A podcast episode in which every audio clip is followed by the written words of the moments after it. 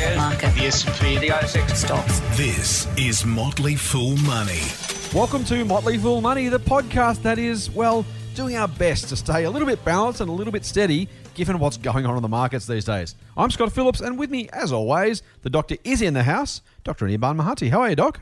I'm very good. I've got uh, uh, what's it called? Uh, liquid hand gel cleaner with me in my pocket to fight the virus. But have you got enough toilet paper? That's the real question. oh, I did buy some. I bought the last remaining So toilet paper on you know, on the shelves at Coles near my house. So it's your fault. Well, you, there are the, you are the person who put us out of stock. at there were Coles. only few left. I bought everything, everything. You bought each whatever one you of them. could. and now I'm storing them in my car. but don't take There away. you go. If you see Doc driving around, feel free to knock on the window and get him to throw a roll of uh, a roll of Sorbent's best. I'm sure it'll be. I'll. I'll sell them for ten dollars each. We, we have to talk about that, but but let's not let's not start. Ju- I swear to God, let's not start just with that. Let's start with something else. Well, it's only only only just slightly something else. It's about the same story. We are going to talk about a few things, mate, and macro is going to dominate this week's podcast. We should say we're recording this on for Thursday, the fifth of March, uh, so one day earlier than we normally do. So, frankly, God knows what happens tomorrow or even today on the market. We'll find out soon. But um, the US was up overnight, four point two percent. Again, by the time you hear this, it'll be old news. Um, but it's just the volatility has been phenomenal. Um, so, look, we're going to talk about the macro. We have to, and macro is pretty much all about coronavirus, but in a couple of different components. So overnight, as I said, the US S&P was up 4% on the back of a presidential or a, change in the betting markets for the presidential election, uh, Congress approving some money, and of course, a whole raft of rate cuts right around the world. So we'll talk about that in a little bit of detail, mate. We will talk about a couple of famous and well regarded investors who are saying to some degree it's time to buy a little bit. Another guy is saying, for the love of God, people don't lose your heads. So, and you've already said, mate, that's um, you figured it might have even been me on TV, but it was American TV and it wasn't me. It was Jeremy Siegel. We'll get into that. And of course, we will dip into the Fool mailbag, mate, because we love doing that stuff. We do. Let's get into it. Let's do it. Motley Fool Money. For more, go to fool.com.au forward slash triple M. Now, Phils, before we get started with today, don't forget you can join Doc's service Extreme Opportunities. We have a special deal for our podcast listeners. If you want some great market beating advice, some great education, and frankly, a little bit of what we do here, but with actual stocks uh, and a, a, a, a tracked track record. Can I say that? A tracked track record? Track In any case, record. it's a it's it's a full track record since EO was launched. Doc and the team are well and truly beating the market by a very long way. You really want to be part of this. It's a higher risk service as you'd expect from Doc. If you've been listening for any length of time, he is swinging for the fences, but doing it really really well. If you want to be part of EO, go to fool.com.au forward slash. EO podcast. That's EO for Extreme Opportunities, his service, fool.com.au slash EO podcast. All right, mate, let's get on with it. We're going to talk, of course we are. Oh, God. Mate, if, if you trademarked the name coronavirus a couple of months ago, you'd be swimming in gold, wouldn't you? You'd be, you would be rich beyond anyone's wildest dreams if you trademarked that term because every week we seem to talk about it. And to some degree, I'm kind of sick about talking about it. I imagine some of our listeners are probably even sick of hearing about it. But things keep changing, and that's why we have to keep coming back to it because the, the impact around the world excuse me, in financial markets, in, in the real world, of course. And as we, as we always say, the you know the, the, the, the human issue is a real one. We've had people dying both around the world and here in Australia um, from coronavirus. So you know we, we don't want to make light of the of the health issue. It's a serious issue, but we are still having to talk about it from a financial perspective as well. So let's start here, mate. Um, overnight, as I said, on Wednesday night, Australian time, so we're recording this on Thursday morning, as I said. The US Dow Jones was up, the S&P was up, the Nasdaq was up. The S&P, which is the broadest kind of major market, was up 4.22%, or as someone said, the Dow was up 1000 points as if that was somehow mattered. I'll rant about that later. Um, there's a couple of things happened. The first is that US Congress approved $8 billion towards dealing with the coronavirus, and Joe Biden pretty much swept the field on what they call Super Tuesday. Went from being, an, you know, I'm, I'm necessarily a big gambler, but I do keep an eye on the, the betting markets because it's a nice way to kind of pick what the punters are saying or thinking about the election. Joe Biden was three dollars fifty, I want to say, for a dollar. Um, Bernie was a dollar twenty, dollar twenty-five. Looked at it this morning as we went came to to record it's changed completely. Joe Biden is the red, red hot favorite, paying a dollar fifteen or something, and and Bernie's out to about eight dollars ninety nine bucks. So that seems to be that combined with the U.S. Congress approving some money, and frankly, maybe because the markets just fell the day before, a big, big gain on Wall Street. Yeah, so I think to me the big news was um, the. Uh, I, I mean, putting this election bit aside, because that's you know that's still um, you know the process still has, uh, has some ways to go. Yeah. Right. So those two guys are going to fight it out uh, for some some more time. I don't. I, I don't think Sanders is More gonna More of the up. circus to go. Yeah, so more of the circus is going to happen. Oh, man. Uh, Sanders is not going to give up yet, um, and, and things. And other people, you know, like uh, I think Bloomberg has dropped out, Yeah. and he has endorsed Biden. So there's going to be this endorsement of different people Mhm. uh, happening. Uh, but that aside, I think the major news, in my my view at least, was and this, uh, you know, uh, was uh, the U.S. Congress actually acting. Uh, y- you know, the funny thing here is because the problem originated somewhere else, and the the problem really did not come to the U.S. shore until recently. U.S. has been slow to act. But you know, like instead of the G7 saying that we're going to do um, some form of collective, you know, financial Mm-hmm. thing. This is not really a financial crisis, at least not at this point. Yeah, right. It's a health crisis. Yep. And I would have really hoped that you know I'm happy with what they've done, and I think this is the step in the right direction, where you're you know you're allocating eight or eight billion US, Mm-hmm. out of which uh, I think three or some three odd billion is actually for a coronavirus vaccine. I, I think that sort of you know collective action Mm-hmm. from say G7 saying you know we're all going to work the work and, and I think one billion is actually being spent for overseas you know remedification and things like that. so I think okay. that that sort of action Yeah, yeah. is what you need to Yeah, deal with the health crisis, Right, right? right. It's not a it's not a financial problem yet. It will become a financial problem if you let it continue. So Mm. I think that that was good news. Mm-hmm. Um, I don't know whether it's uh, approved yet or not. It seemed like it was almost a done deal Mm-hmm. from when I had read read about it. Yeah, so I think that that's really good, and the markets are reacting maybe positively to it. We are guessing. Um, So it's yeah. been house, passed by the US House of Representatives. Donald Trump has said he'll sign whatever comes out. So broadly, this is good. It's interesting though; it's not a it's not an economic stimulus package, as you say. This is very much a, a health package. Yeah. money freed up from the budget to basically contain as much as possible and to whatever degree possible, and treat whatever outbreak ends up in, on US shores. That's probably positive in the sense that the markets are believing, okay, well, this doesn't get as bad as otherwise might without this spending. Yeah. It doesn't yet, though, and you mentioned the G7, it doesn't yet deal with any economic fallout from just the very simple things like people spending less going out, people not traveling as much, the you know the, the gumming up of the works in China. That bit still remains to kind of well, we don't really know how bad it gets yet, or, or frankly how much damage has been done, how much is temporary, how much is permanent. But there's not yet any money being spent by major Western governments, at least, on the economic consequences. That, that's right, but but you know I think the interesting thing here is, and, and I'm no coronavirus expert, but uh, you know it's a type of flu. It's a different type of flu for which we don't have a vaccine, or, Mm. Right, know, right, right. And the northern hemisphere basically is going to be heading into warmer weather, and basically flu disappears with the warmer weather. So I think they're counting maybe on that. Plus, Mm-hmm. Right. I, I think the three billion spent on a vaccine is actually really a good step. Okay. Um, and there is some small stimulus. Actually, it's really small if you consider the size of the U.S. It's only 20 million Yeah. U.S. for small businesses, for you know, for I think for continuity or things That's like a little bit bizarre to me. It's almost too small. of a ne- I mean, think about how big the US is. It, it, it, it almost feels like one of those the US call they call them earmarks. I mean, it's added to a bill just to appease some particular Yeah. constituency. It feels token more than more than reasonable. That, that is right. But the U.S. economy is, has been, you know, rock solid. It has, you know, the unemployment Right, right. numbers have been historic at historic lows. Yep. Um, you know, there's, they're doing really well on the intangible side of the economy. Mm-hmm. The tangible side of the economy is doing really well. So I mean, you know, it's been a bright spot. Yeah, yeah. In in the developed world. So maybe they don't actually yet need. I really, I mean, I like the strategy where you actually look at the data, and and and- novel. uh, yeah, and look at the data and then decide, okay, if the data suggests that there is a slowdown, Right. then you do a stimulus. Right. You just don't do a stimulus because you think you should be doing a stimulus, Yeah, right? yeah. Um, so I, I actually really like, you know, if I would have bet that if the G7 came out and said we are together going to spend 15 billion dollars, Yeah. the market would have gone up like 10 percent because that's what you need Yeah. Yeah. right now. Yeah, right. Um, you know, people are still going to the cafe and having coffee, right? I went to the coffee, Yeah. uh, cafe and had coffee. So Good man. Well done. Keeping the uh, the cafe economy afloat. I like it. So uh, look, that that takes us very nicely, Matt. So. We well, actually, I'll talk about them in a second. First, I want to talk a little bit about the stocks that have been hit by coronavirus. We will get to some of the other other implications.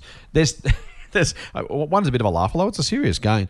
Um, so travel stocks again. We're recording this on Thursday, just to be just put this in perspective for anyone who's hearing me say yesterday and then all of a sudden freaks out that something's happened they haven't weren't aware of. Um, on Wednesday, we saw. So I own corporate travel shares and Webjet shares for the record, so I'll talk about those that way. But also Flight Centre. These guys got absolutely walloped yesterday, and it's not the first day, right? These guys are down a long, long, long way since their pre kind of coronavirus highs. Um, I gotta say, I was surprised at the, at the the severity of a one day drop yesterday. I thought a ten percent fall.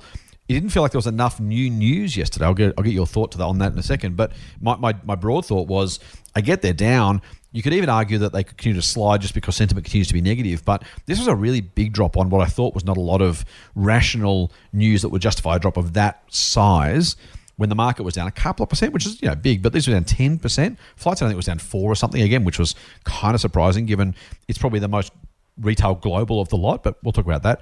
And then of course on the other side, mate, I, we'll have a, a, bit of a chuckle. The toilet paper companies, Asaleo Care. Apparently, uh, Ryan Newman, one of our colleagues, it was up twelve percent in two days over the last over this week. So uh, someone's making some money out of this. Woolies and Coles are, uh, are, are banking the banking the bucks, selling out as much as they can get.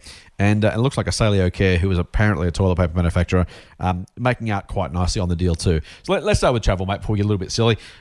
What the hell is going on? Yeah, so travel is a is an interesting case right now, right? I mean, as a precautionary me- measure, a lot of companies are basically cut down on business travel. Yeah, right. Well, uh, cut business travel. Oh, really? business cut is, basically has been postponed for some time.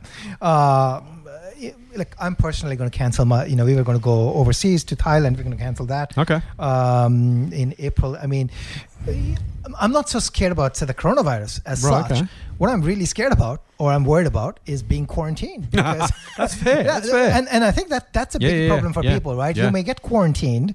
You may not actually die of it, but you can get quarantined. 14 days of quarantine is a big deal for a lot of people. Well, it's kind of right. So, so far, China and Iran are the two countries. And is it Italy as well? Well, well, uh, you know, the New South Wales Health yesterday, I yep. was reading through this, has a whole list of countries. Essentially, all of Asia right. is listed as countries with basically as high risk. But it's self quarantine when you get home. There's no like they, they were enforcing the, the old sort of flights out of Wuhan in China, for example, yeah. on Christmas Island, and uh, you know there were some issues about what, who who were going to let in, who weren't going to let into the country. Yeah. So basically, if you come from Singapore, I believe my mm-hmm. understanding mm-hmm. is that if you show any symptoms that look like flu, then you're supposed to quarantine yourself okay, and okay. report, right? Um, yeah, so, some people wouldn't mind being stuck at home for a couple of weeks of forced annual leave. Well, but you know, I, I mean, you know, who, like here's the thing, right? You take your suppose you go on leave for ten days. Yeah, yeah. That's and right. then you and then you come back and you're now on a forced leave for another 14 days. That's right. You've actually exhausted all your year's correct, leave correct. count. Yeah, yeah, so it, it's yeah. actually very unideal in that sense. so, anyways, that's so, fair. No, that's fair. That's so fair. I think, okay. I think travel, and there's a funny thing with travel, right? Unlike, unlike some item that you were going to buy now or some mm. service that you're going to buy now yeah. that gets deferred into the next quarter, which basically means just a pent up demand. Yeah, right, right, right. Right. Travel, a lot of travel is actually discretionary or time sensitive, mm-hmm. which means that if it didn't happen now, if there was a Mobile World Congress happening in Barcelona and that got canceled, well, right. that just got canceled. Correct, it's correct. not going to happen yeah, yeah. this year. Yeah. Uh, and therefore, I think those dollars have actually effectively disappeared. So I think travel has been hit hard for that reason. Um, and, and then, of course, the question really is how much time is it going to take them to get back to what we'd call the normal state? Yeah. That we that is still shrouded in uh, the unknown, right? Because yeah. we don't know um, what the status is going to be of coronavirus, say, come April, come May, come June, right? Mm-hmm. Um, then I think there's an interesting overlay for travel stocks in Australia, which have got a significant Australian component, because mm-hmm. we will be actually going into flu season. Unlike right, the okay. northern hemisphere, which is yeah, actually yeah. exiting flu season, we'll be going into flu season. Right. So we don't. Our coronavirus situation is going to be actually completely different from the coronavirus situation for the northern hemisphere, mm. right? So again, I think some of it might have been justified because there's a lot of uncertainty in terms of what's going to happen in the near term. Now, of course, yeah. you can ask the question: Is it worthwhile?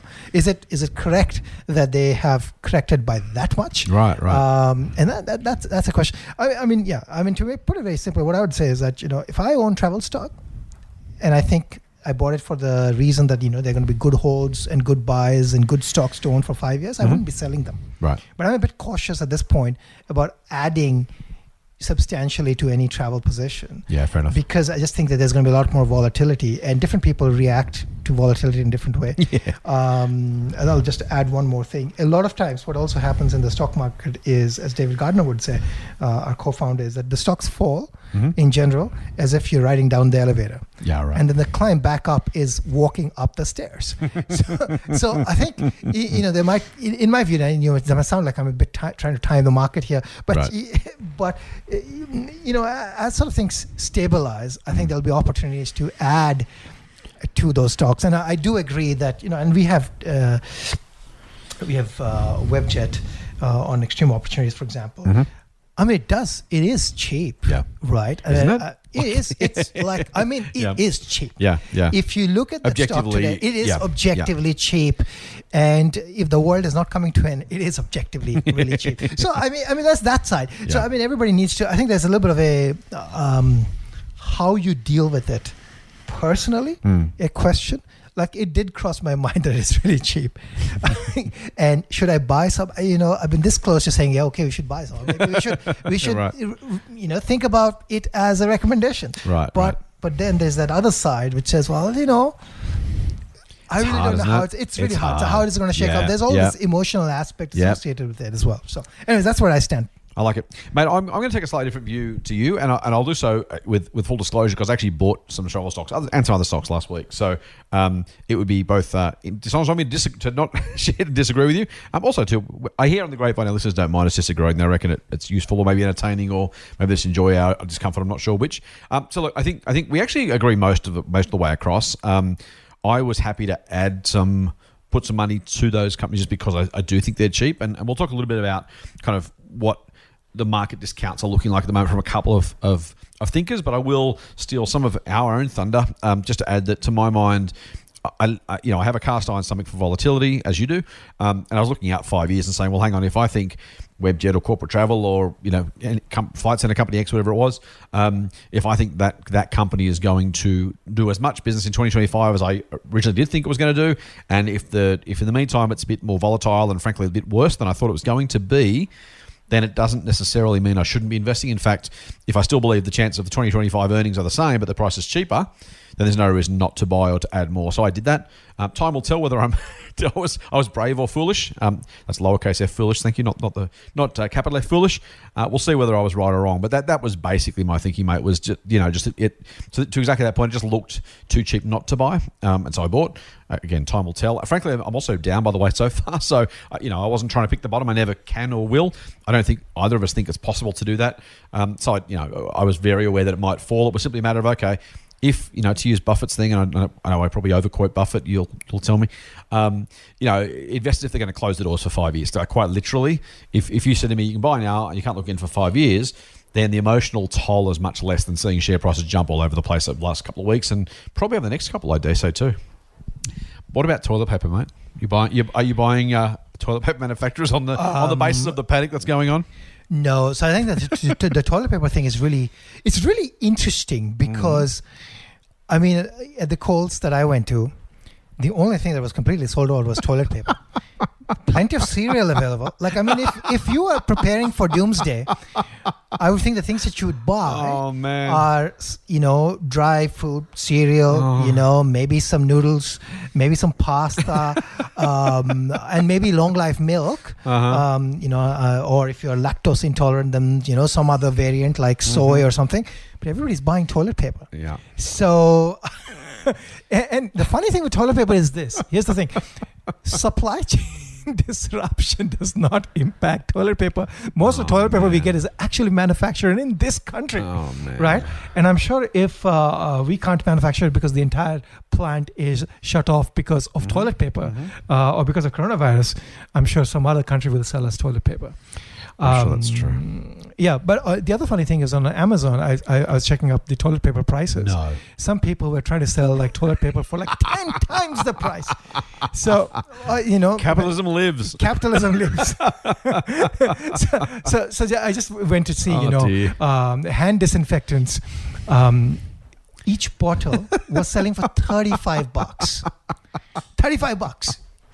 You know, here's Oh, the thing: you could just wash your hands nicely, and it'll do the same trick. I trick. know it's bizarre, isn't it? There is, and look, you know what? So I, I'm going to say, mate. Look, I, you know, I've, I've poked fun on Twitter. Um, uh, we'll give our socials in a minute about about the toilet paper. Um, I don't know what to call it. Toilet, toilet paper apocalypse. I think I, I called it in an email recently. Um, I, I find the whole thing just just completely bizarre and over the top. Uh, that being said, I think there's also a reminder that uh, as we look at people do that, it's also wise to think those same people are also possibly, probably, maybe investors. And frankly, even if they're not the same people, the same biological urges, the same evolutionary kind of designs that lead us to do those things impact us across the rest of our lives. And so, to some degree, I'm not saying one is the same as the other necessarily. What I'm saying is the same brains, the same emotions, the same temperaments, the same innate behaviors we've learned for tens of thousands of years um, our evolutionary past. But in fact, probably some of that's baked in for millions, right? If you think about our, our the reptilian parts of our brains and that kind of stuff, that, that's just kind of, you know, we're, we're just so ingrained to do stuff like this. Um, now, it seems like it's a particularly Australian thing to hoard toilet paper, at least in the US, they're getting food and stuff, which to me makes a whole lot more sense. Um, also, funny too, the whole second order effect stuff, right? So, I know there. Are, we, uh, my wife and I have talked about this, and I think I said this to you guys this week. I, I think the whole hoard- hoarding toilet paper thing is silly, but to your point, mate, because you look at the shelves and go, "Hang on, there's none there. How long are they going to be out for?" How, how long is this panic going to go on for? How you know how much toilet paper gets stockpiled before people sort of you know get back to normal? At some point, you think, well, hang on, if I run out of toilet paper on the weekend and I go to Woolies and I can't find it, I don't want to be that guy who comes home and says, "Sorry, honey, we've got to use the, the newspaper," right? So, uh, you know, at some point, the second order impact is everyone else is panicking, so I guess I should get some just to make sure I've got it if I need it because of the panic, and you get this really bizarre, just you know, turtles all the way down kind of thing where it just gets. Almost silly. It's almost. It feels a bit Monty Python-esque. I have to say. There's there's, there's an element of farce about it. Surely. Should we move on from the? Toilet paper? I think we should move on from toilet paper. I think we probably should too. Stand by. Motley Fool Money. Financial advice for real people, not trust fund hippies. Sign up for the newsletter at fool.com.au forward slash triple M. All right, mate. So, look, there is another part of the coronavirus drama, and it kind of comes down to the financial. I was going to say financial markets. Not even that. It comes down to, to cash, and it comes down to the price of cash. And for those who already w- worked out where I'm going, it comes down to interest rates. Now, our RBA, uh, Governor Lowe and his team cut rates by 25 basis points on Tuesday afternoon our time. Was the first central bank in the world, reasonably quickly followed by the US and Canada, who doubled the, the cut for good measure. So we dropped 25 basis points or 0.25 percent. The US Fed and the Bank of Canada went down 0.5 each from memory. Um, uh, to some degree, this is clearly. I mean, the, the the RBA said as much. I don't know if the Fed said as much, but I'm pretty sure they did, or at least that's how the market assumed. I'm sure assumed correctly. This was to some degree the old economic shot in the arm, or at least intended to be. Um, the sense that we talked about economics before, and the fact that governments haven't yet found money for economic stimulus. They've certainly dealt with the health issue, which is far more important and, and certainly should be the first order.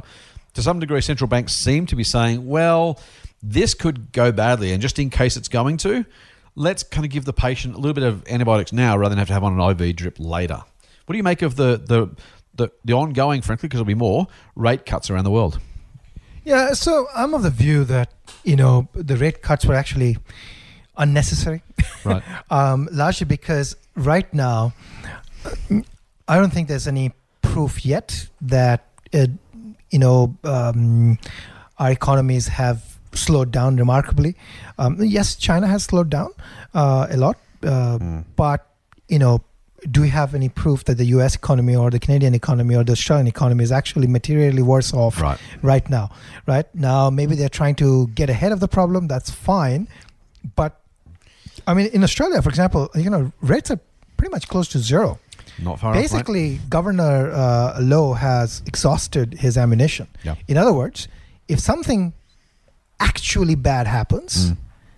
he's got very little ammunition now left. He's gonna he has to do uh, something unconventional, Right. which I don't know whether it works or not, right? So I'm, I'm actually really disappointed. It's European pretty quickly, right? yeah, I, Negative you know, rates and, and, or- and, and yeah. you know, it could become like Japan, uh, where you know, for you, you know, you're in years of stagnation because you've had poor policy decisions. Right. Uh, right. I'm not going to put all the blame on him, but you know, I've I've just held the view that all of his rate cuts are um, misguided to some extent Mm. because um, they're they're not addressing the real problem. Right. If the economy is not going, then there are some stru- uh, uh, growing. Then there are some structural issues that need to be addressed. Maybe Mm. the government needs to do something in terms of you know, uh, a fiscal stimulus, for example. Right. Um, yeah, and, and the same thing too with the Fed. Like I mean, the Fed, you know, as I have as I alluded to in the very beginning, the problem really wasn't. Um, Uh, it, it, it, it it's a health crisis. We need to realize that. right. And and I think the as I said, you know, the way the markets reacted, if the if the government basically came out and said we are going to spend one billion dollars to protect Australians, that's a much better response than saying, oh, the central bank now Totally. needs to cut the rate. And I, I think the U.S. too didn't need to cut. The other thing I'll say is that rate cutting is a relative exercise, right? Um, I mean, we cut rates by 0.25. The U.S. cuts rate by 0.5 yeah. in effect, we're actually kind of worse off in Yeah. some sense in a relative basis. On right? a currency basis, correct? Yeah. on a current basis. So the other thing I didn't like about this rate cutting was that there was no need. Um, there was an opportunity maybe to wait and see what the other guys are going to do, Mm. and maybe maybe they all talked to each other and therefore they knew what they were going to do. So, so I don't know how much they disclose Yeah, each other's decisions. That's good point. But I, I, mean, you know, the Bank of Canada basically said, well, the U.S. cut by Mm-hmm. 0.5. We're going to cut by 0.5. So now we are again to- back to even, at Yeah, least on right. a on a currency basis. Well, Australia is not back to even. So I, you know, Yeah. um, my view is again, should have waited, seen, and should not have cut those rate made those rate cuts that were done in the past because, well, actually he can't cut more. so so I think that, that's the problem. And uh, yeah, so I, I think um, yeah, on a policy front, on a um, on a stimulus front, I think we are um, slightly worse off. Yeah.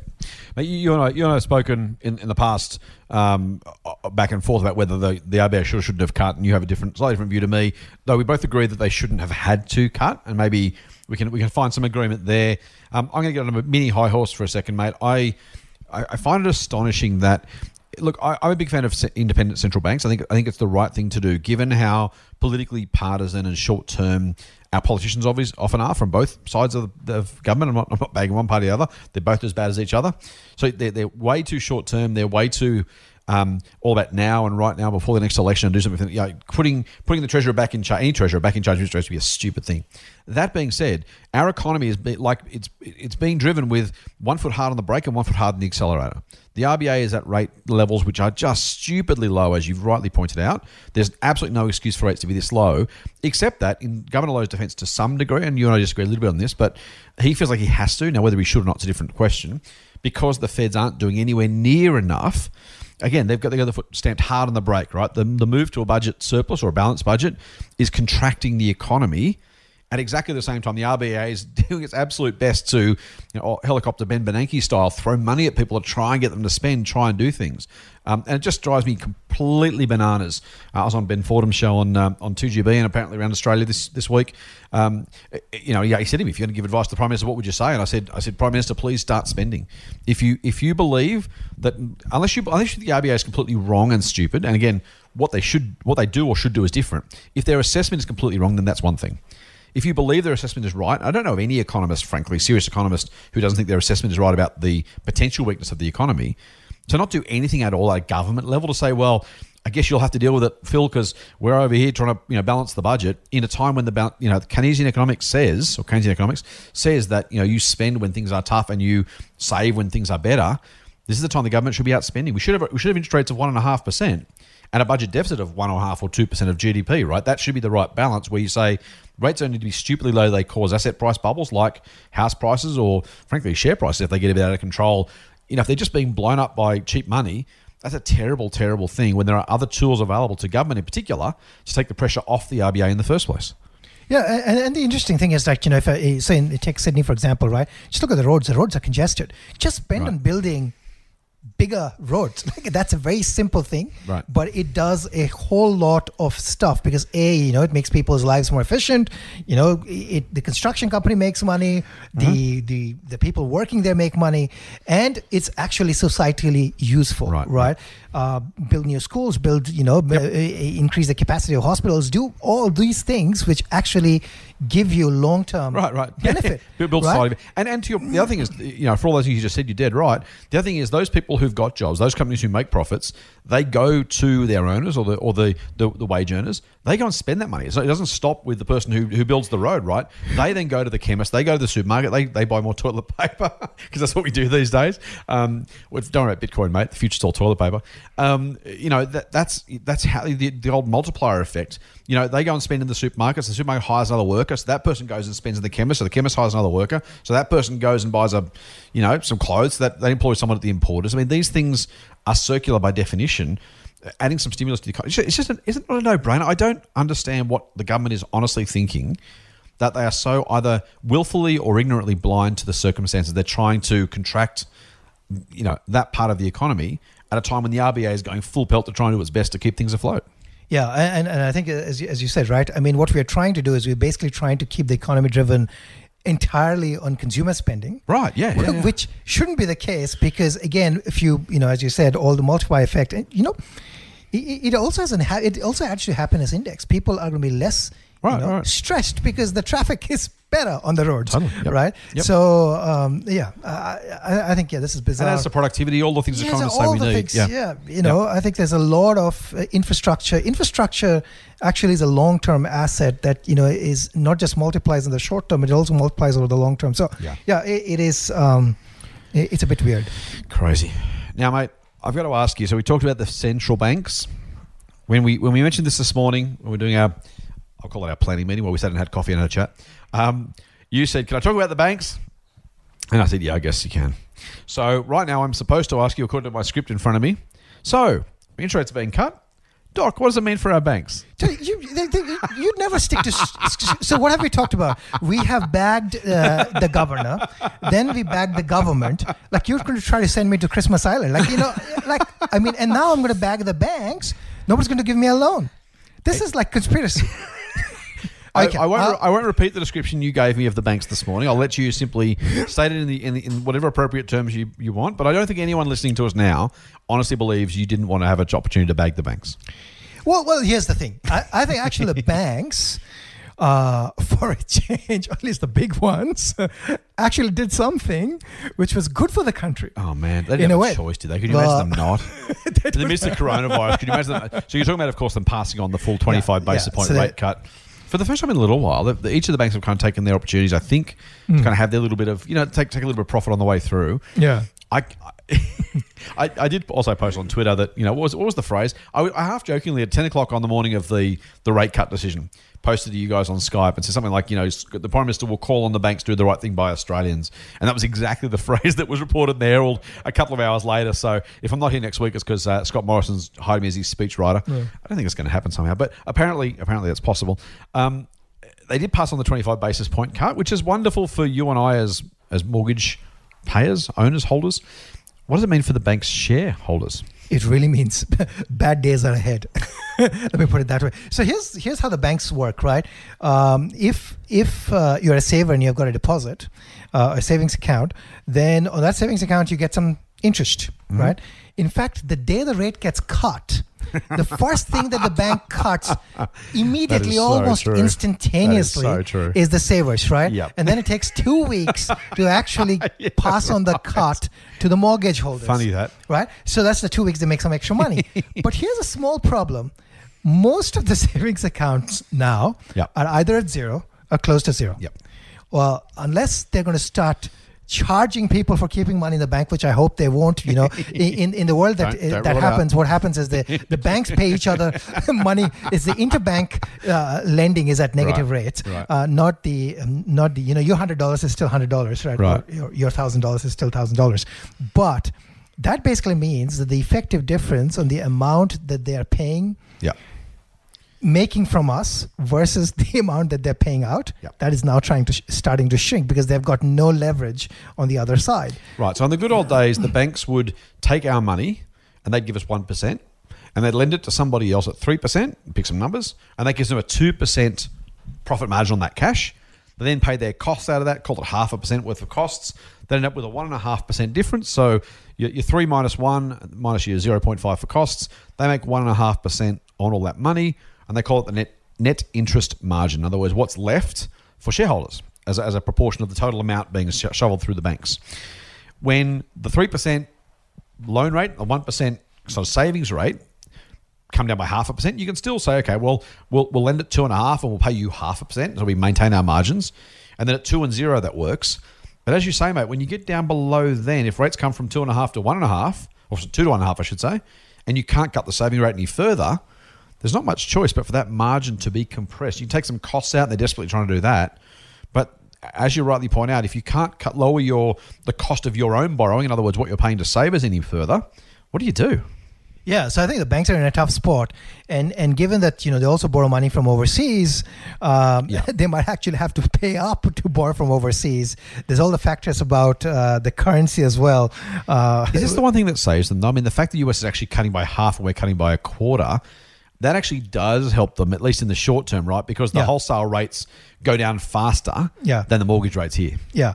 So uh, yeah, but I mean, there's but there's a whole heap of um, you know currency too. Like you know, Sure. they'll, they'll be borrowing in say U.S. dollars, returning back in you know, and then try to return back that again in U.S. dollars, and depends on what the currency they're going to. They probably all, all hedge and things like that. But yeah, I mean, it's it's a it's a it's a bad it's a it's a difficult time for the banks to make money, and, And you're uh, you're crying in your conflict about it too, aren't you? You're ter- terribly upset that the banks I am very money. upset that the banks are. You- I am so upset. You know, so it, the, here's the funny thing, right? The Westpac, Mm. uh, well, CBM, just looking at CBA right now, it's selling at 60, almost 16, 15.8.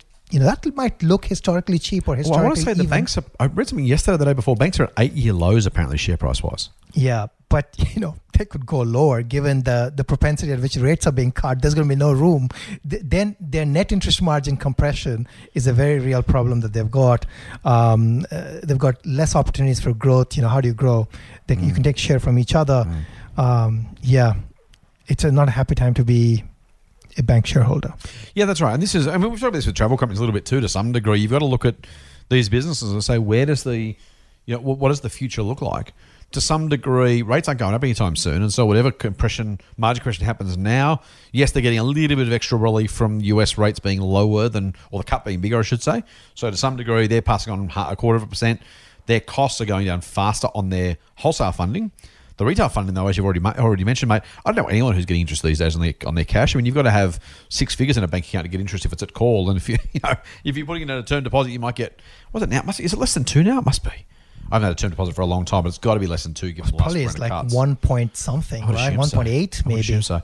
Man, talk about look, and and full, this is not supposed to be an ad, by the way, but I'll tell you what: if you're in cash right now and you're not investing in shares, dividend-paying shares, even the uh, well, not the banks, but even even some of the kind of usual suspects, if you can get three, four, or five percent plus franking credits from a lot of them, having cash in the bank is an expensive way to avoid air quotes risk. Right, risk is supposed to be volatility. Well, you know what's a bigger risk is only getting two percent or one point something percent of your money and trying to live off that. I feel terribly sorry for savers who, you know, we cut rates here, we cut rates because we think it's good for the economy. Um, uh, sometimes the media, and frankly, I think I probably am guilty of it too. We, we think about mortgages, we think about you know that impact, that part of the economy. We don't think about the poor old savers who are all of a sudden have got less money to put back into the economy because their their paychecks basically being cut every time rates go down. I just agree with you. I just agree with everything that you are saying. That that's that's how people know that something's wrong. Oh, nothing's wrong. the banks are just in a hard place. Should we move on? Yeah. All right. Real money advice from real people. Not just a couple of dicks with a Porsche. Get more at fool.com.au forward slash triple M. Mate, let's go back to share price. We spent a lot of time in the background for, for good reason. We talked a bit about the banks. That was fun. That was kind of fun. And travel stocks and toilet paper companies. Although you've declined to recommend people buy toilet paper companies. I strongly re- don't know what's wrong with recommend against. I don't know what's wrong with you. Um, I, did joke yesterday. Maybe we should go long toilet paper companies now and then sell them just so stock gets back on the shelf. Maybe we can make a bit of money. I'm, I'm kidding. Please don't do that. Um, uh, so a couple of big names in finance, mate. Um, during the last couple of days, even Howard Marks, who runs a mob called Oaktree Capital, has become kind of a, a, a you know a core celeb among the the value investing crowd. Jeremy Siegel, who has got to be about 116 by now, is he's been feels like he's been around forever. Do you write uh, common stocks, uncommon profits? Was that Siegel? I think that's Siegel. Or stocks yeah. the wrong one. In any case, Yeah. uh, one of one of the it's it's almost a te- investing textbook. It's it's Mm. that often read, quoted, recommended. It's just one of those. He's one of those guys that people should be listening to, even if you don't agree with him, just because he's a, a smart, thoughtful guy. Now, it, if you, if you believe these guys have something to offer, both this week to differing degrees, saying just stop your freaking out. It's okay to go and buy stocks. In fact, the headline in the AFR from from about Howard Marks, he said it's okay to buy, but just a little. And then Jeremy Siegel was saying, for the love of God, stop freaking out about short term profit hits. T- tell us a little bit about the Jeremy Siegel one first. Yeah. So uh, what what Siegel basically was making, Siegel is professor at Wharton um, in the U.S. And you know, again, what he's basically saying is, look, if you think about stock prices as essentially the sum of the discounted cash flows into the future, if you assume that the stocks were fair, now there's a big assumption the stocks were fairly priced prior to Yep. the big drop. Yep. Um, then his point was that, well, you know, how much is the current year's earnings worth? They're worth about 10%. Okay, rough- so give or take. So just to, to, to sort of spell this out, if you're going to do a calculation, use the old discounted cash flow method. We've got a question on that later for Mailbag. Here's a spoiler. Um, if you're going to use a discounted cash flow, we talked about this a bit last week actually as well. When you when you add up all the future profits, and by the time you discounted some of them back, the first year of profits uh, is, is worth about 10% of whatever valuation you come up with. Yeah, exactly. Right. So, uh, and, and, and therefore, what he's saying is let's assume that they're going to go to zero, Ouch. right? now, that sounds That bad. would be, yeah, that would be bad. yeah, but it's bad, but it only takes out 10% of the value. It takes down the value by 10%. Okay, yeah, if yeah, a stock has corrected by 30%, Yep. 40%, assuming that the previous valuation was somewhere near the fair value, Yes. it should be like you know on top of your radar in terms of buying. So like you know when you were Right, saying right, like right. you know you bought some travel stock, I mean that sort of argument. If you believed what you know that three weeks ago, four Yeah, weeks ago, yeah. five weeks ago they were good price. Well, then what Jeremy Siegel is saying is that well you know you shouldn't be that freaked out about. Yeah. This year's earnings. Of course, the assumption here is that you're only worried about this year's earnings. You're not worried Yeah. about an ongoing economic slowdown. You're not worried about the entire sort of, you know, the next five years changing somehow dramatically. Yeah, yeah, that's important. If you take that view, Yep. then you know he's saying, well, you know, um, corrections are good. They happen. They give you opportunity to buy stuff at a lower price. Right. If you're a net buyer of stocks, then you know lower is good. Uh, and yeah, he was out trying to um, uh, convince people um, on CNBC Right. uh, to buy stocks. So if the Scott and Doc Podcast Corporation was fairly valued at ten bucks, and we decided this year we were going to have the year off because we both were going to go to the Bahamas, or you're going to go to maybe where would you go? You go to Cupertino, maybe go and visit Apple. Yeah. I might go visit Warren at Omaha. So we, we will take we'll take the rest of the year off. Yeah. And and and the ten dollars stock that was fairly priced will be worth nine dollars because there's no profit this year because we decided to take a sabbatical. But if the stock's selling for six bucks all of a sudden because people freak out that oh my god Scott and Doc aren't doing the podcast anymore, that's terrible. let's let's sell off the shares of the Scott and Doc Podcast Corporation. As long as we can get all of our listeners back in year two, the ten dollar stock was is at fair value should be worth nine. So if it's selling for six, it's a, it's a, it's a bargain.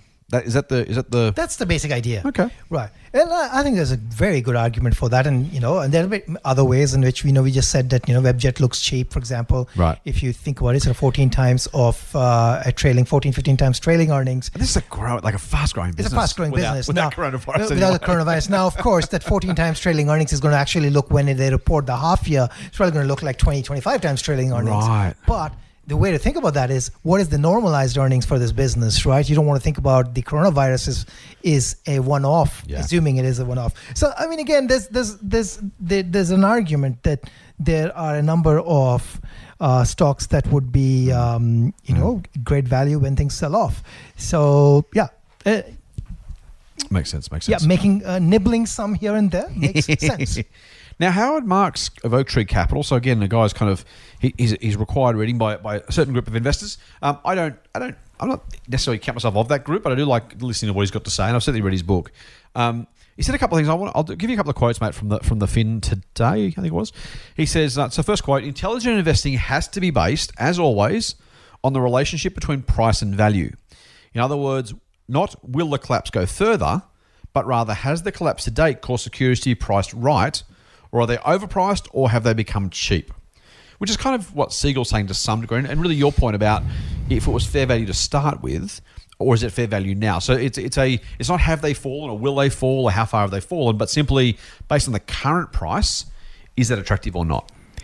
Yeah, I, I mean, I, mean I, I, broadly agree with that. There is, you know, here's the thing, right? Mm. When I look at the stocks, the uh, I make sort of, if I'm buying, right, if there's like a sale going on, then what I really try to think about is, well, the sale is every company's on sale. Yeah, right which is the best one that I can buy on sale. yeah, right. Really and that might point. not necessarily be a travel stock, largely yes. because, as I, I, talked about this, you know, this deferral thing, right? There'll be certain businesses where yep. things, you know, uh, things are not discretionary. Or people are going to buy. There is kind of like a recurring revenue type of behavior, yep. right? And uh, uh, uh, you know, I'll give you a good example. Suppose you know people are not buying iPhones because they couldn't get to the store that is just pent up demand that's going to show up in the next quarter or the subsequent quarter, right? It's not it's it's deferral in that sense, which yeah, means it's yeah. going to get a boost later on. Yeah. Travel, if I was going to travel to Singapore or, or, or Thailand in this case, and I didn't go, well, that travel is going to disappear. Right. So you're so, at home, or you're going to yeah, not travel this year at all, or something else, or something like you know, basically, I was going to travel during the school holidays, right? right. And if the school holidays disappear, yeah. I'm going to do the travel next year, like I usually do. But this year's travel is not going to get pushed out. Yeah, so the next two years you're going to take one overseas holiday rather than two overseas two, holidays. Exactly. Right. So, so my, you know, when the sale happens, what I try to do is I try to see, well, you know, everything has been sold off. If everything has been sold off, then there's a relative value question yes. uh, uh, to think about. And I have a, I have a preference. This is a personal preference towards those where I see that there is a pent up demand. Yeah. Uh, assuming again there's some mispricing going on. There's also a quality question too. I would assume. So I'm going to put words in your mouth a little bit, just just for just for fun, but also because I think I, I think I know I'm right. But tell me if I'm wrong. Um, yeah, the, the thing about the falls too is you'd rather buy Apple if it fell 10% rather than the banks if they fell 50%. Yeah, that, that's right. So there's right, still yeah. there's still a question of like don't buy the one that's fallen the furthest, or just because it's fallen doesn't make it a, a better investment than another option. Yeah. it's all still a it's got to be still a relative value question, not a not a size of the fall question. Yeah, that, that that's true. Like I, I, mean, like you know, I think Webjet is again. I think Webjet. I come back to Webjet because you know, um, I think it's an interesting example. You know, definitely not comparable in terms of quality to Apple, but it's a great company. Yeah, sure. It's it's a great company. It's doing it's growing really it's well. It's, it's, well, yeah. It's, yeah, it's it's growing really well. It's got uh, you know an, a leader who is um, um, you know vested and interested mm-hmm. and growing the business has has got a track record. So you, you know, yes, not Apple, not Apple quality, but a good company and at a good price, right? Yeah. So I mean, again, I think these are these are relative things, but yeah, I would not buy the banks. Uh, there's a price at which I'd buy anything. Of course, uh, there's a price for everything, right? Um, Do you, yeah. I have to ask you this, mate? How just because you said it, how much cheaper the banks have to be for you to buy them? Just, I, I, may, well, well here's the thing, right? The if the banks curious. are selling at or eight times earnings, yep. I'd buy them. Okay, eight eight so times earnings, and then I'll I'll third, sell 12, them at 13 now. Uh, yeah, they're about 12, 13 now because I'd buy them at about 8 and sell them at 16. So another kind 30% of fall the banks and you're going to be filling your boots. Well, depends. Listen, here's the thing, right? If the banks fall by that much, yeah, that's the problem. Webjet probably would have fallen by so much more, right? I mean, yeah, as yeah, an yeah. example. And then, and at that point, Webjet would look like, okay, this is like uh, almost slam dunk. Nothing is a slam dunk in, in, in the stock market, but that's the thing, right? I mean, the thing is that when something falls that much, something else also falls, and then again, there's a relative, Right, right, right. relative question. Yeah, yeah. And you're, you're, and you're right. You, you know, the question isn't just, you know, do you buy do you buy something that's fallen because it's fallen? The question is simply of the available decision group, is this the best place to put money? Yeah, exactly. I Yeah. think, that's, I think that's an important one. And so to that point, and this is interesting too. So Marks says buy, but buy a little bit. So he was agreeing with you and agreeing with with Siegel to some degree, but he also says, and this is interesting, um, the U.S. stock market's down about thirteen percent from the top. That's a big decline. It would be a lot to accept that the U.S. business world and the cash flows it will produce are worth thirteen percent less. Now we're agreed so far. The difference is, though, he says, "quote I think the stock market was overvalued two weeks ago, somewhat."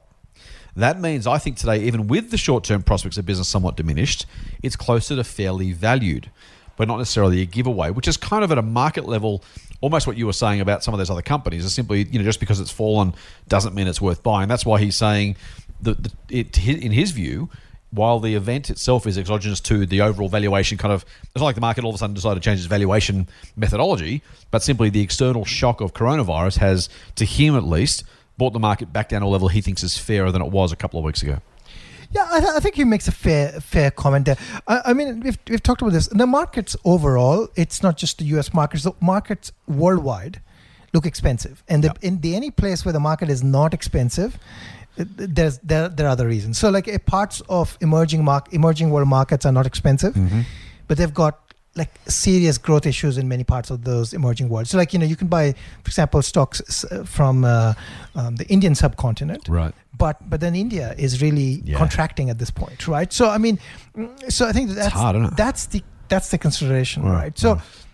And then the other factor is like I mean you know we think of stocks and we sort of use a it's very common one of the arguments that I hear again and again and again and again about stocks is oh if I look at the historic PE then things are expensive yes but the historic PE was at interest rates at X percent uh, GDP growth at Y percent, um, the economy being more tangible versus intangible driven at that point, etc., etc., etc. Right? Yeah. Underlying factors have changed. You can't assume that the average, Mm-hmm. just the average, is going to hold. So. um, yeah, my view is that yeah, I think I agree with uh, Howard Marks. I think the market was more or less, or is more or less in the fair value range. Um, uh, the only th- factor I think is, I think how long rates are going to stay this low is is I think the sort of the wild card. Right. Mate, that's a really good place for us to get to our next and our favourite segment, shall we? Let's do it. Get more Motley Fool money advice at fool.com.au forward slash triple M. All right, mate, we've a little bit of time left, not too much time. Probably time for one, maybe a second question if we're quick. We'll see how quick we can be. do You reckon we do a Mailbag episode this Sunday? You can? I don't know. Are we keen? I'm We're pretty always keen. We are pretty keen, aren't we? We're very keen. We'll do a mailbag episode this Sunday, fool. So get your listening ears on. Make sure your podcast feed is up to date. If you're listening to this and you haven't yet subscribed, spoiler alert, I'll say it later. Please subscribe now, and that way it'll drop in your feed as soon as you do it. If you don't subscribe to any podcast yet, start. Apple Podcasts on the iPhone.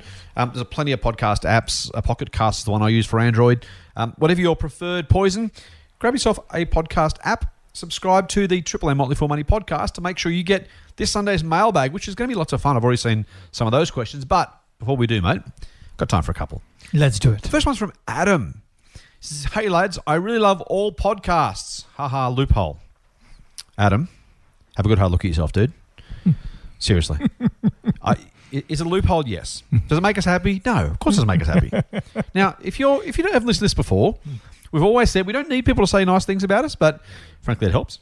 And you're more likely to get your question answered. If you do say something nice and leave us a rating, Adam, you're really not cutting the mustard, dude. But because I'm a nice bloke, I'll give you a free pass just this once. And Doc's a nice bloke too. And so, you know, we'll do the right thing for you. If you try it again, there will be trouble. All right. With the ever increasing amount of money going into ETFs or exchange traded funds, do you see a time when it starts to distort the prices of companies as they move in and out of the more popular indices, i.e., the S&P 500 or the ASX 200? Is there anything in place to prevent this happening? If not, can you see a point where listed investment companies, on average, start to outperform ETFs, as they will be able to take advantage of the distortions caused on ma- caused by mass on mass market start again caused by on mass mindless trading. Try saying that three times quickly. And then he says, Doc, don't give in to the Instagram peer pressure. Disagree, Adam. I got rid of all social media a few years ago, and the stress and nonsense in my life dropped about 90%.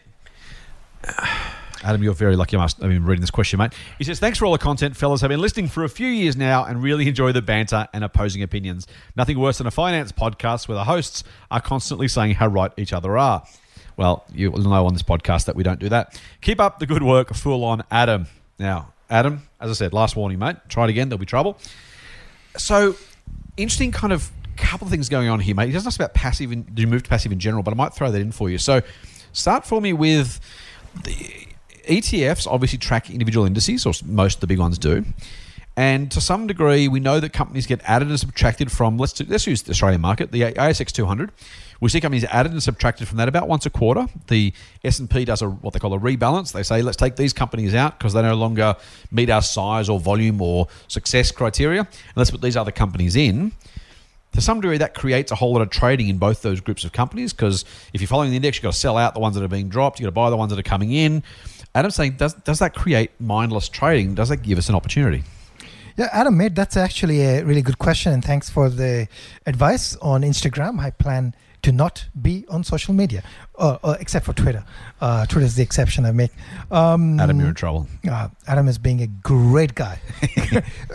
Here's I, this is a this is a question a lot of people think about. I actually don't have a lot of expertise to talk about this. I do think what happens is the um, the passive investing actually creates additional trading, Hmm. right? Because I mean, in theoretically, suppose you have the ASX 200, everything is proportional to the capitalization at market capitalization at um, say day zero Yeah. right? But if one stock goes up by 2% and the other goes down by 1%, you actually need to account for that, right? Yeah.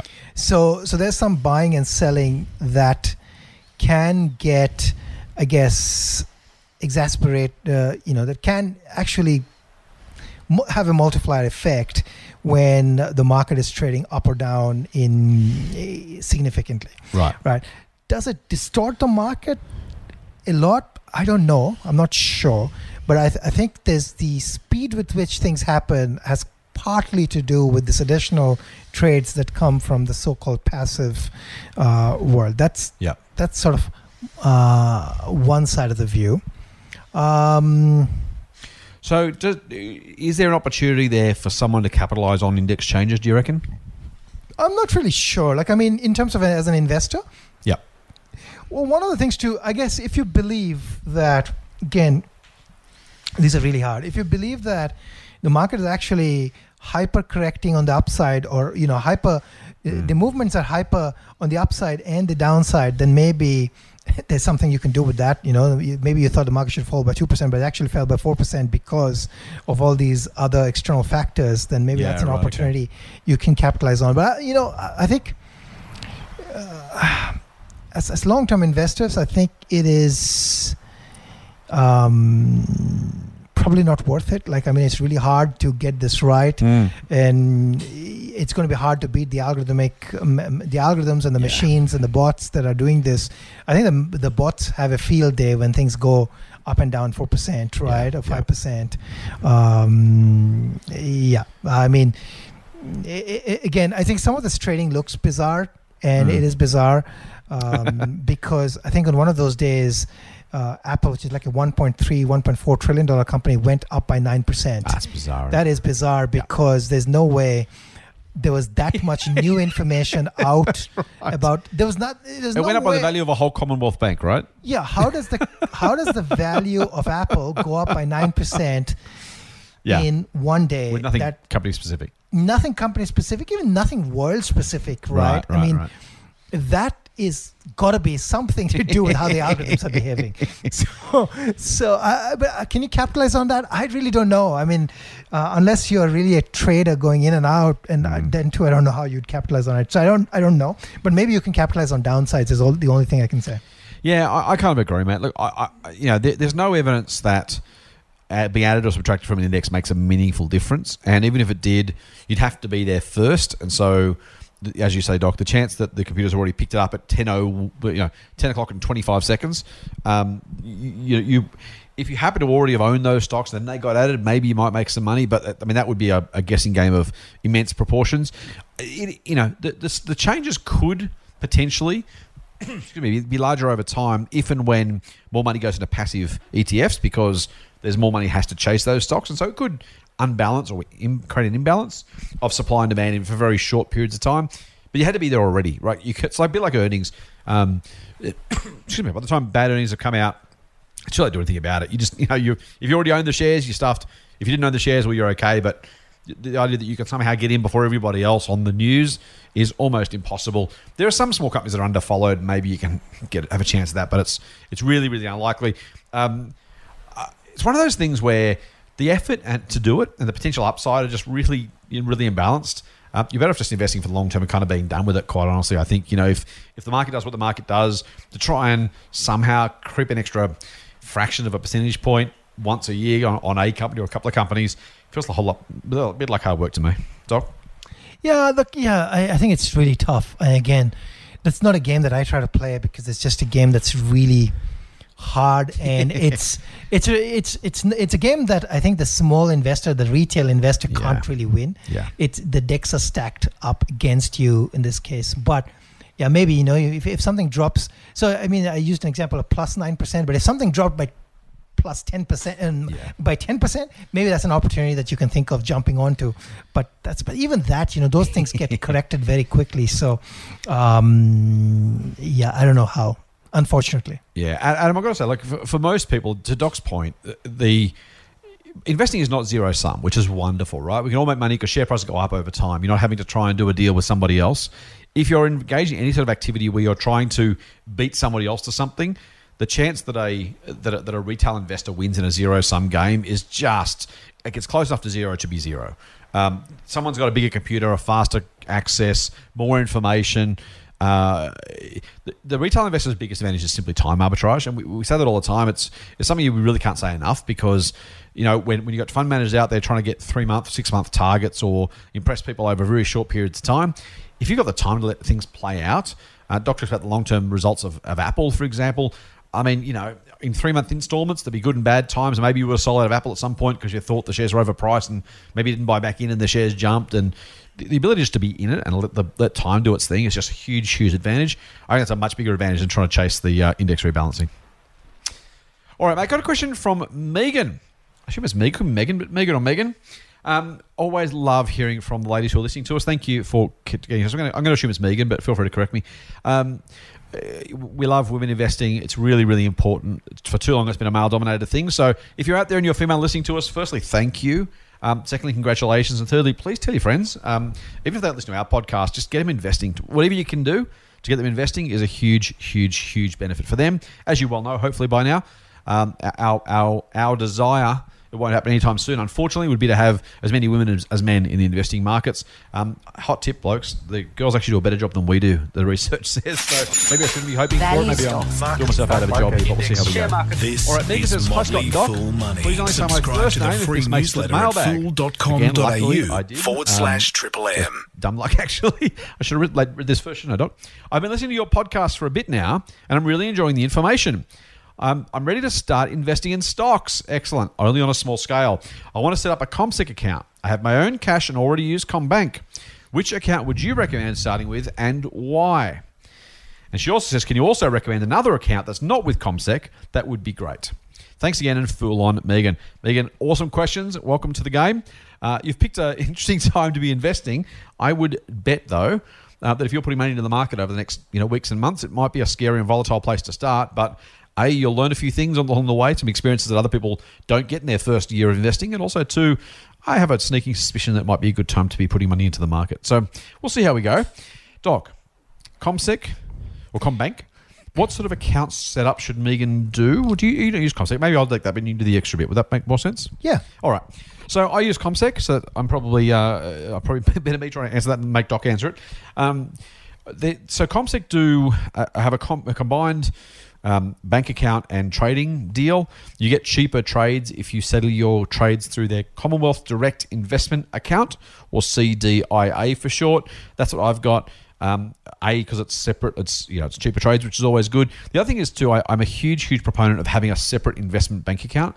If you try and have your trades coming out of your own transaction account and dividends go in there, and then you try and make sure you don't accidentally spend the money, and you try and remember to make sure you invest and all that kind of stuff. It's just humanity. We just don't do very well at that stuff. It's really, really hard to do. By, by putting a structure in place, a, a pre-commitment device of sorts, you put your regular investing cash in a separate account, and you settle your trades from there. When you buy shares, it goes out of there. When you sell shares, it goes back in. Dividends go back in. It quarantines that money from your everyday spending and bill paying. So I would, I have a Commonwealth Direct Investment Account, CDIA, linked to my ComSec account. It gives me cheaper trades than if I didn't, uh, and it's a really helpful and useful way of doing it. Uh, I don't use ComBank for anything else. I don't have any ComBank shares, so there's no conflict there. I've just, I, I frankly, I, I use ComSec because about how long ago, Doc? 20 years ago. Uh, ComSec bought TD Ameritrade, who or TD Waterhouse, they were called at the time, in Australia, and so I became a ComSec customer. Um, I've been very happy with them ever since. They are not the cheapest. Uh, I don't know if they're the best necessarily, but they're really user friendly. It's a simple, easy to use platform, and I'm, I'm a bit of a fan. So uh, that's why I recommend ComSec. Just I think it's a very, very easy, straight down the line offering to use. Very, you know, as I said, very middle of the road. Not the cheapest, not the most expensive. It's not the best, not the worst. It's just good, user friendly. Lots of good detail. Lots of uh, customer service can be hard to get onto, but they've been always very helpful. I've never had any problems dealing with them. All right, Doc, that's a bit of an unpaid ad. We should we should send ComSec the bill. Um, other than ComSec, what should Megan consider? Um, so I, I don't use ComSec. Uh, I have a ComSec account, but I, I don't actually. I'm not actively buying and selling anything in it. It's actually got no stocks. uh, but but you know, but I have I have a ComBank account, and that's why I have I have a CDIA account as well. Again, with nothing in it. Um, uh, I've used different platforms. I I've used.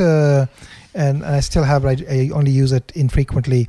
Uh, St. George's uh, direct trading account. Again, like the platform is very similar to the platform at ComSec. ComSec's platform is just as good. Um, St. George's platform. Uh, it's called Direct Shares. That's also good. Um, then I use uh, Saxo Bank, uh, which allows, uh, which has the ability to trade at 30 or 35 different uh, markets around the world. Mm-hmm. Um, I use them there. As you can you can choose your base currency and whatever money you transfer. To, they do the conversions in the background if you're buying foreign stocks, um, and if you're buying, they're also one of the cheaper ones in terms of trade cost in on the ASX. Right. Um, they do have an account keeping fee, an account management fee, which is like 0.12 percent of your total account balance, Mm. but it does not actually count. And I might be, I'm 99% sure about this. I might not be 100% sure, but they don't count uh, your your cash balance, I believe, and your ASX stocks actually in that Oh wow, okay, uh, um, in that mix. that's cool. Um, and uh, yeah, and then for other stuff like for international trading, I also use Charles Schwab. So there are different different accounts uh, uh, for different things. I actually find Saxo quite. The, the interface is not that great, but I find it useful because again, the flexibility of having, uh, I guess, everything at one place through an easy to use, relatively easy to use platform Yeah. with relatively low costs. Uh, but yeah, as I said, the costs come with with the there's, there's other hidden costs in the form of. So uh, maybe There's always a catch. there's always a catch, uh, but yeah, I, I think the, the ease of use is is good, and and they've got good customer service, so which, which is yeah. So they, they- you know they would pick up the phone, they'd answer your emails and things like that. So yeah, different different options. Again, we have no relationships with any any of them. Uh, make that clear. And um, again, they're just what I use. Very good. Uh, good advice there. A couple of options for you. What was the was NAB you said? You got one we used? No, so direct shares is from St George. Oh, St. George. Right, uh, St. Cool. George. There you go. Um, yeah, again, the, as a platform, it's very similar to uh, the ComSec platform. So there's three options for you, Megan. I got to say, I, like I'm not because it's my suggestion, but I'd go with the one you've already got. If you're already with the bank, it might just be easiest. Frankly, setting up the account's probably easier. Um, I reckon, on, particularly you're getting started, whether you, if you're always St George, use theirs. If you're with Comsec, I'd say probably, Combank, I'd say probably use theirs. But um, there's other options for you as well if you like them. Now that almost wraps us up, mate. But we've got to give the socials a yell, don't we? Uh, Should we start with sure. Instagram or Facebook? Which one do you reckon? Whichever one you want. I'm not going to be on any of them. All right. Let's start with Twitter because Doc's on Twitter. He is at Anirban Mahanti. If you want to get in touch with Doc, uh, follow him, see what he's got to say, have a chat. Anirban Mahanti or at Anirban Mahanti, as the cool kids say. I'm at TMF Scott P. That's the Motley Fool, TMF Scott P. Or the Motley Fool's account is at the Motley Fool AU, surprisingly enough. So you can hit us up on any of those, direct message, or uh, include us, quote us, um, use our handle in a tweet, whatever the cool kids do. Uh, speaking of cool kids, Instagram is another option. Now, you can't get Doc on Instagram yet, but feel free to use the hashtag GetDoc on Insta. It's uh, not, not exactly taken off just yet, but I'm, I'm doing my best, giving it a, giving it a red hot go, as are some of our listeners, to be fair. So thank you for those who've who've had a, had a go at getting Doc on Insta. Uh, I'm again at TMF Scott P, and the Motley Fool is again at the Motley Fool AU. That's pretty straightforward. And on Facebook, if you want to, I'm Scott Phillips Money, all one word or we are the Motley Fool Australia. Again, unsurprisingly. Hit us up with a question, comment, feedback. If you need to, if you want to, if you must, you can use email like Adam did for the very last time, Adam, unless you lift your game. Uh, and you can do it at, at info at fool.com.au. All right, mate. Now, as we mentioned earlier, if our listeners are not already, they should subscribe to the Triple M Motley Fool Money podcast through iTunes or their favorite Android podcast app. And again, Pocket Casts if you're looking for one. Google Podcasts is good too. Uh, plenty of others. Choose the one that works for you. And if you like what we're doing, please give us a rating, leave us a review, tell your friends.